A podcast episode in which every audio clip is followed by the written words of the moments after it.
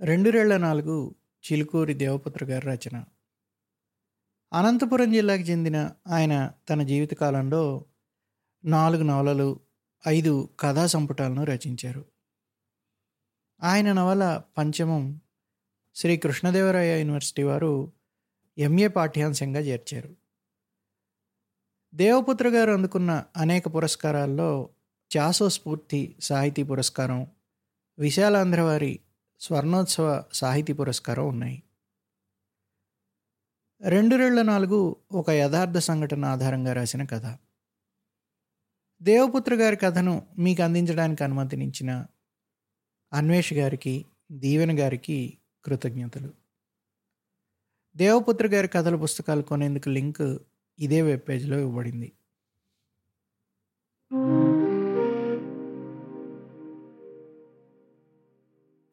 Bus వేగం పుంజుకుంది.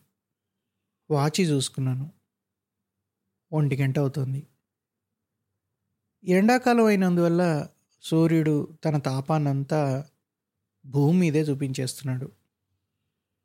శివసాగర్ చేరుకునేటప్పటికి ఎన్ని గంటలు అవుతుందో మళ్ళీ అక్కడి నుంచి గౌహతికి సాయంత్రంలోగా చేరుకోగలనా?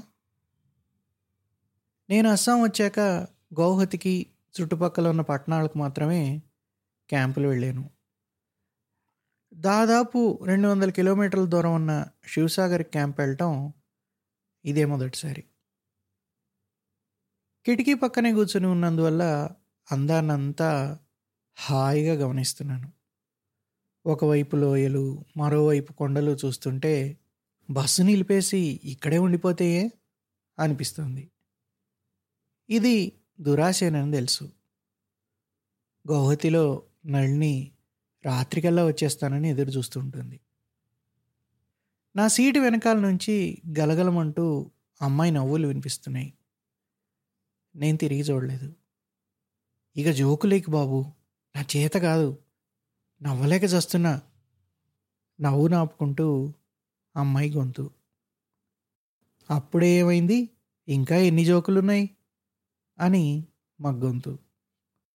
ఇక్కడ వీళ్ళంతా ఏమనుకుంటారు?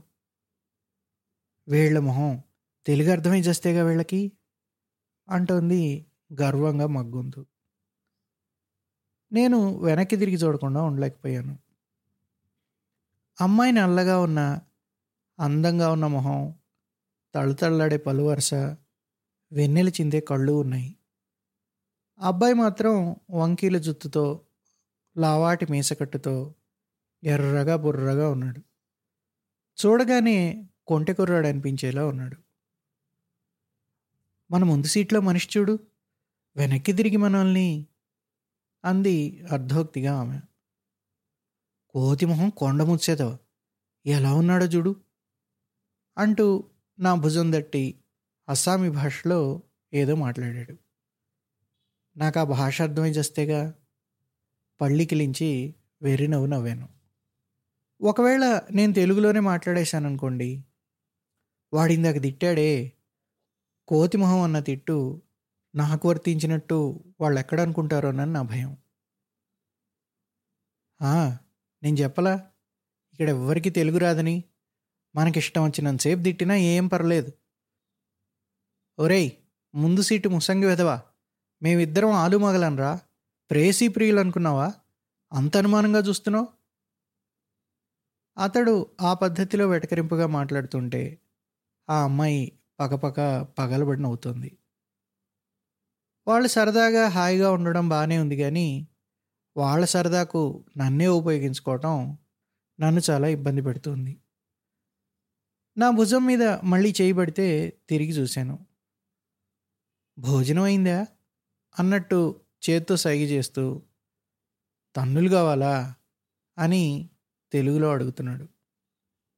ఆ అమ్మాయి గట్టిగా నవ్వుతోంది.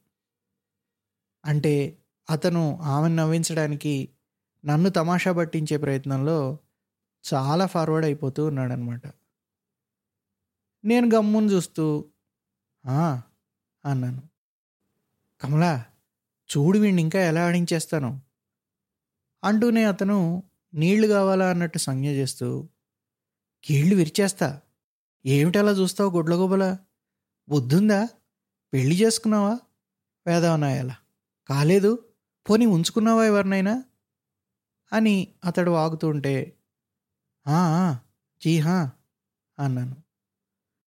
వెరినో ఒలకబోస్తూ తలదిప్పేసుకున్నాను ఆ అమ్మాయి పడి పడి నవ్వుతోంది. బస్సులో అందరూ తలలు తిప్పి ఆమె వైపు ఆసక్తిగా చూస్తున్నారు.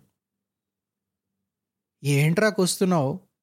అని నేను తెలుగులో అడిగితే అతని పరిస్థితి అమ్మాయి పరిస్థితి ఎలా ఉంటుందో ఆలోచిస్తున్నాను. నువ్వేమో అతని మీద ఇన్ని జోకులేస్తున్నావు నేను నవ్వుతున్నాను. కొంపదీసి అతను ఉల్ఫా తీవ్రవాది కాదు కదా? అంది నవ్వు తగ్గించే అమ్మాయి. నీ మొహం ఉల్ఫాలు ఎలా ఉంటారో తెలీదా నాకు? వీడి మొహం వీడి మాత్రం ఉల్ఫా కాదు అల్ఫా కాదు అన్నాడు అతను.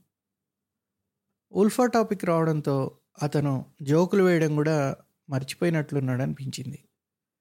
అతని కంఠంలో గంభీరత ధ్వనిస్తోంది. ఉల్ఫా వాళ్ళంటే మెడలో ఉల్ఫా అని బోర్డు ఏమైనా వేలాడేసుకొని ఉంటారా? అతనే ఎందుకు కాకూడదు? ప్లీజ్ ఇంక జోకులేక అతని మీద. ఆ అమ్మాయి అదన్నీ మందలింపు ధోరణిలో ఉంటుంది.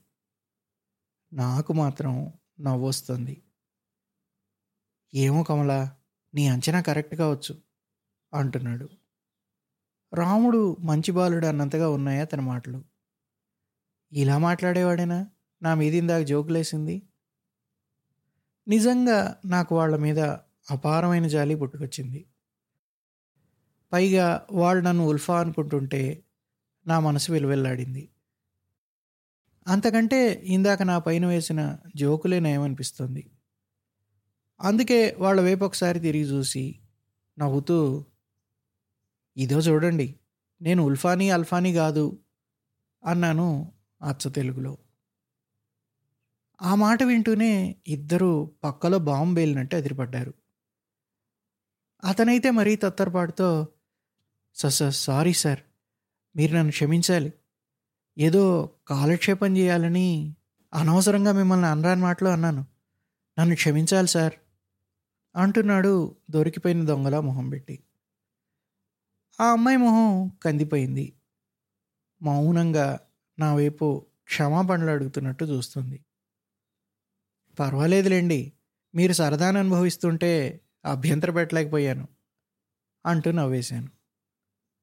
అలాగా అంటూ ఇద్దరూ మనసు తేలిక పడ్డట్టు నవ్వేశారు. మీరెక్కడి వారు? అంటే మన ఆంధ్రదేశంలో అడిగాను. మాది బెజవాడ సార్. షిలాంగ్ స్టేట్ బ్యాంక్లో ఆఫీసర్గా ఉన్నాను. మరి మీరు? అడిగాడు అతను. నా గురించి చెప్పాను. మరి మీరు గౌహతికి వచ్చారేం సార్? అడిగాను. గౌహతిలో రైల్వేలో మా కజిన్ టీసీగా ఉన్నాడు సార్. అందుకని ఇద్దరు వెళ్ళాం. అలాగే టీన్ సుక్యాలో నా ఫ్రెండ్ ఒకడు ఉన్నాడు. వాడిని చూడాలని వెళ్తున్నాం అన్నాడు అతను. సార్ ఇక్కడైనా ఉల్ఫాలు ఉండేది? ఏ ఏ ప్రాంతాల్లో ఉంటారు సార్? అడిగింది ఆమె. ఆమె మనసు ఉల్ఫాల్ నుంచి పక్కకు వెళ్ళినట్లేదు. నాకంత వివరంగా తెలియదు కానండి.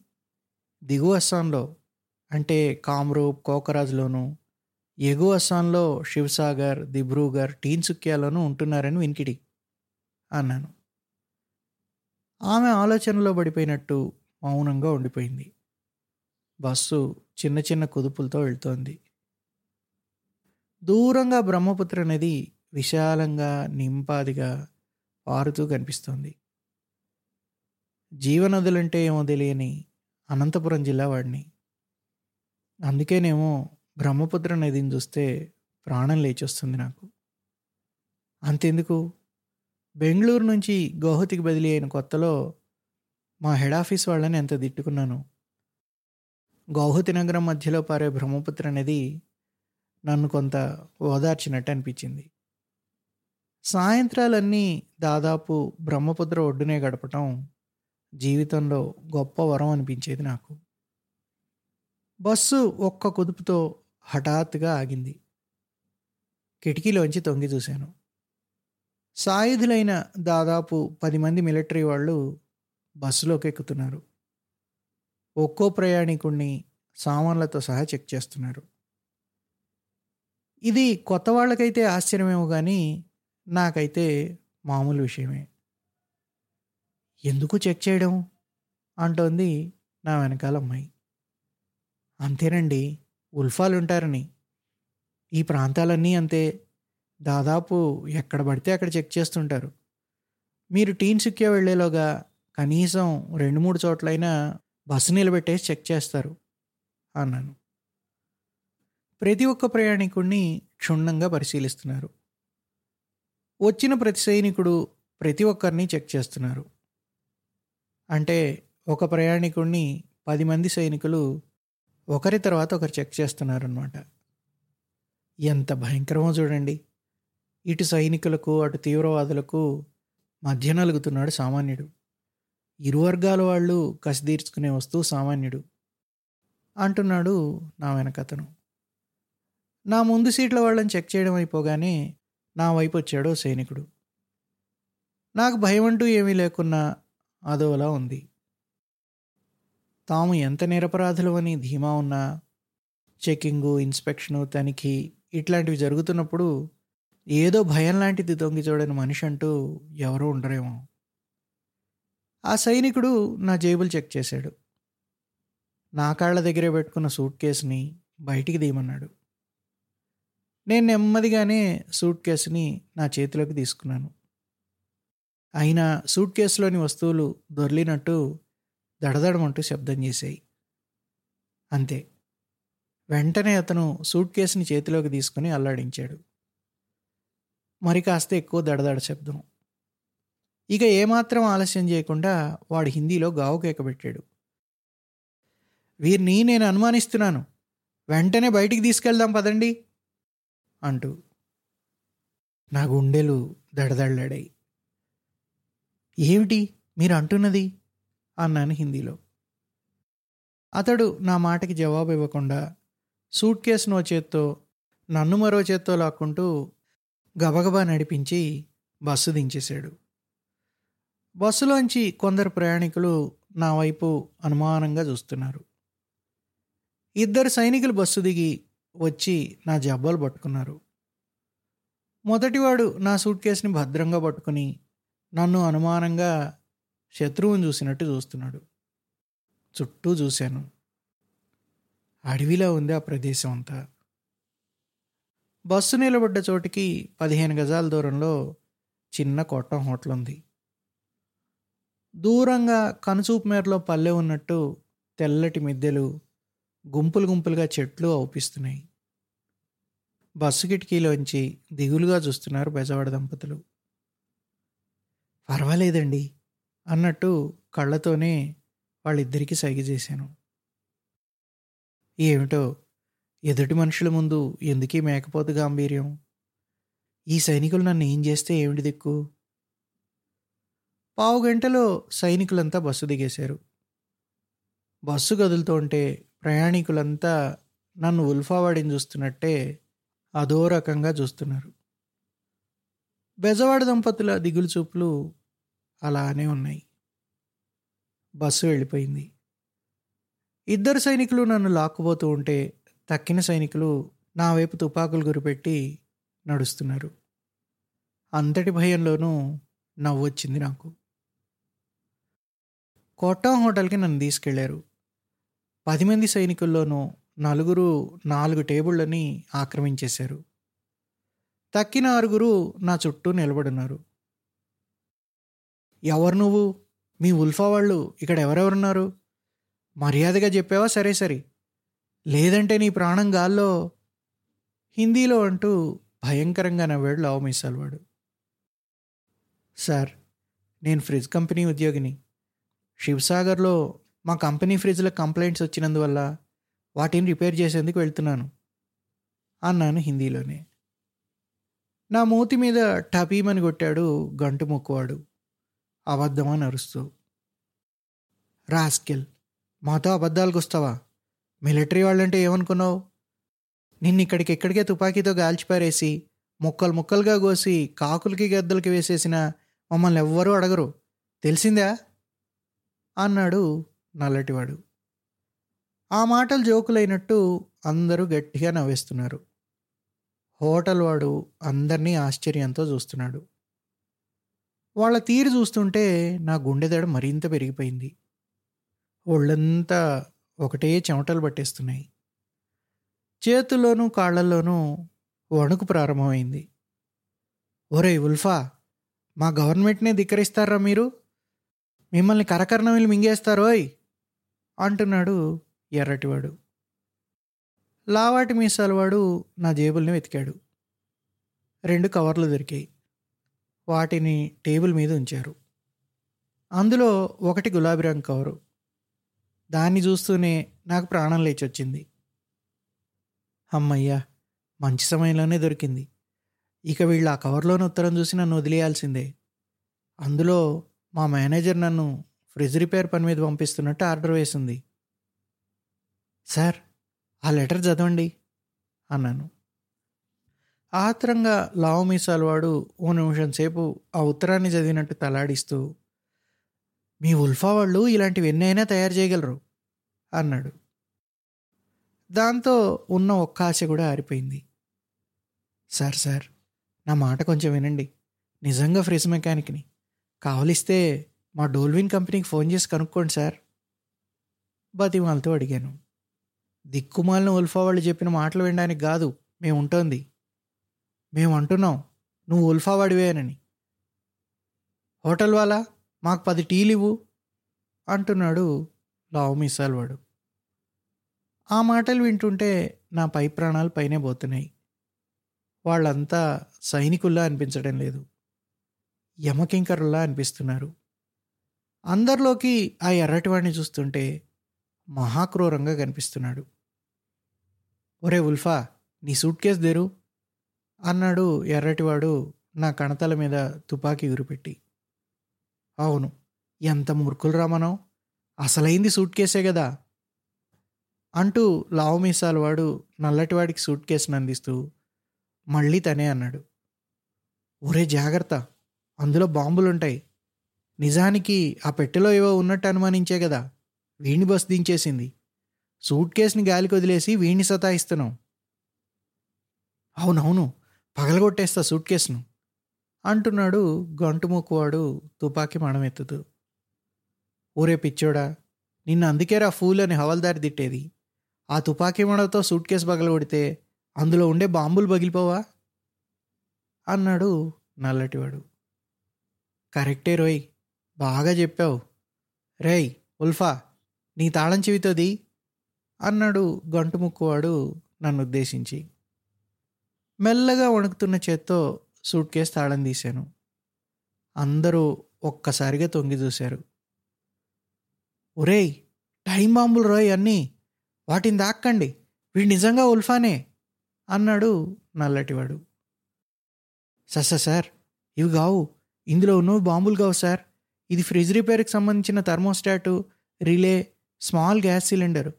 తక్కినవి స్పానర్లు screwdriver cutting plier sir. అన్నాను. ఒరే ఉల్ఫా దాన్ని తీసుకో అన్నాడు లవ్ మిసాల్ వాడు. నా కణతల మీద తుపాకీ ఒత్తిడి మరింత పెరిగింది. వాడు తీసుకోమంటోంది థర్మోస్టాట్ను. అది పసుపు రంగులో సదరంగా రెండు సెంటీమీటర్ల మందంతో ఉంటుంది. అందువల్ల దాన్ని టైం బాంబ్ అనుకున్నారేమో అనుకుని చేతిలోకి తీసుకున్నాను. దాని నుంచి వచ్చిన సిల్వర్ వైర్ని భయం భయంగా చూస్తున్నారు. ఆ నల్లటివాడు స్మాల్ గ్యాస్ సిలిండర్ని ఎర్రటివాడు నల్లగా ఉన్న రిలే పరికరాల్ని పట్టుకున్నారు. వీటన్నిటికీ పవర్ఫుల్ బాంబే ఎదిరా ప్రశ్నించాడు లావు మీసాలవాడు. సార్ మీరు అనవసరంగా భయపడిపోతున్నారు. ఈ పరికరాల్లో ఏ ఒక్కటి బాంబు కాదు. స్మంటూ శబ్దం రావడంతో ఉలిక్కి పడ్డారు అందరూ. అది గ్యాస్ సిలిండర్లోంచి వచ్చింది. ఇది గ్యాస్ బాంబు కాదేమిట్రా? అంటూ నల్లటివాడు తుపాకీ మణంతో నా డొక్కలోకి పడిచాడు. భరించలేని బాధతో కింద పడిపోయి అబ్బా అన్నాను. రెండు నిమిషాల సేపు కోలుకోలేకపోయాను. నా చొక్కా బట్టి లేపుతూ మరేమిటిది? అన్నాడు నల్లటివాడు. సార్ మీరు అనుమానంగా చూస్తే అన్ని బాంబులాగే కనిపిస్తాయి. నిజానికి అది ఫ్రిడ్జ్లో చల్లదనం ఉండేలా చూసే ప్రియల్ ట్వెల్వ్ అన్న గ్యాస్ అందులో ఉంది. వణుకుతున్న గొంతుతో చెప్పాను. అయినా ఎవరు నా మాటలు నమ్మడం లేదు. అనుమానంగా దాని వైపే చూస్తున్నారు. సార్ నా మాటల మీద మీకు నమ్మకం లేదు. పోనీ ఓ పని చేయండి. వీటన్నిటినీ మీరే ఎవరైనా బద్దలు కొట్టండి. వీటిలో ఏ ఒక్కటి పేలినా నన్ను నిర్దాక్షిణ్యంగా చంపిపారేయండి అన్నాను దీనాతి దీనంగా మొహం పెట్టి. వాళ్ళు ఏమనుకున్నారో ఏమో తెలీదు నన్ను పక్కనే ఉన్న కుర్చీలో కూర్చోమన్నారు. నిస్సత్తువుగా కూర్చుండిపోయాను వాళ్ళు టీలు తాగుతూ నా సూట్ కేసునే చుట్టూ చూస్తూ ఉండిపోయారు. నల్లటివాడు నా పక్కనే కూర్చొని టీ తాగుతూ ఉన్నాడు. ఏం చేసేదిరా భగవంతుడా? నువ్వే దిక్కు అంటూ గట్టిగానే కొనుక్కున్నాను నువ్వు తెలుగువాడివే? నల్లటివాడు అడిగాడు. అవునన్నాను. వాడి అరవై ఆశ తెలుగుతో బిత్తరబోతూ మాది మద్రాసియా? మీ ఊరు? అడిగాడు. నా ప్రాణం లేచొచ్చింది. ఆశలు చిగురించాయి. నేను ఆంధ్రప్రదేశ్ వాడిని మా ఊరు అనంతపురం సార్ అన్నాను. నాకు కొంచెం కొంచెం తెలుగు వచ్చయ్యా మా బంధువులు చాలామంది చిత్తూరులో ఉండారియా? అట్లానా? చూడండి. మీ వాళ్ళు ఆంధ్ర నన్ను ఉల్ఫావాణ్ణి అని అంటున్నారు. మరి ఇక్కడేం చేస్తున్నారు? అడిగాడు నవమోహన్తో నా ఉద్యోగాన్ని వివరించాను. నీ కర్మ పట్టింది. మాకంటే ఈ ఆర్మీలో ఈ తిప్పలు తప్పవు. నీకేయా ఇంత దూరం వచ్చినావు? అంటూ సానుభూతి ప్రకటించాడు. సార్ దేవుళ్ళ దొరికారు. ఎలాగైనా నన్ను రక్షించండి సార్ అన్నాను వణుకుతున్న గొంతుతో. మేమిద్దరం ఇందాక వాళ్ళకి తెలియని మరో భాషలో మాట్లాడుకోవడాన్ని ఆశ్చర్యంగా గమనిస్తున్నారు. నల్లటివాడు వెంటనే లేచి లావు మీసాల వాడిని నాకు దూరంగా తీసుకుని పోయి ఏదో మాట్లాడాడు. పావు గంట గడిచాక నా దగ్గరికి వచ్చారు. నీ వెళ్ళిపోయా అన్నాడు నల్లటివాడు. దాదాపు పొద్దుగూకుతూ ఉంది.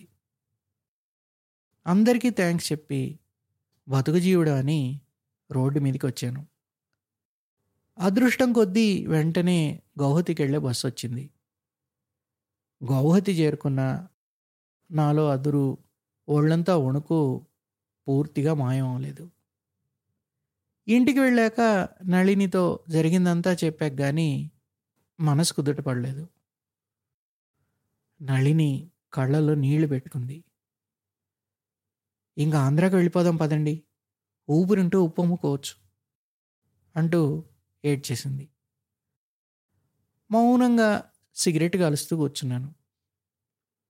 ఏమండి ఈయన మన ఇంటికి ఒకసారి వచ్చినాడు కదా. బెంగళూరు అతనని పరిచయం చేసినారు. వచ్చిరాని తెలుగు మాట్లాడాడు. అంటూ ఇంగ్లీష్ డైలీ పేపర్ తెచ్చి చూపించింది. అవును శివశంకర్. ఎందుకు వేసినారే ఇతని ఫోటోని అంటూ పేపర్ని చేతిలోకి తీసుకున్నాను. అందులో ఫోటో కింద వార్త ఇలా ఉంది. ఉల్ఫా తీవ్రవాది మృతి. నిన్న జరిగిన పోలీసుల ఎదురుదాడుల్లో నవగాంగ్ జిల్లాకు చెందిన ఈ ఫోటోలోని వ్యక్తి చనిపోయాడు. అది చదివి నిలువెల్లా వణికిపోయాను.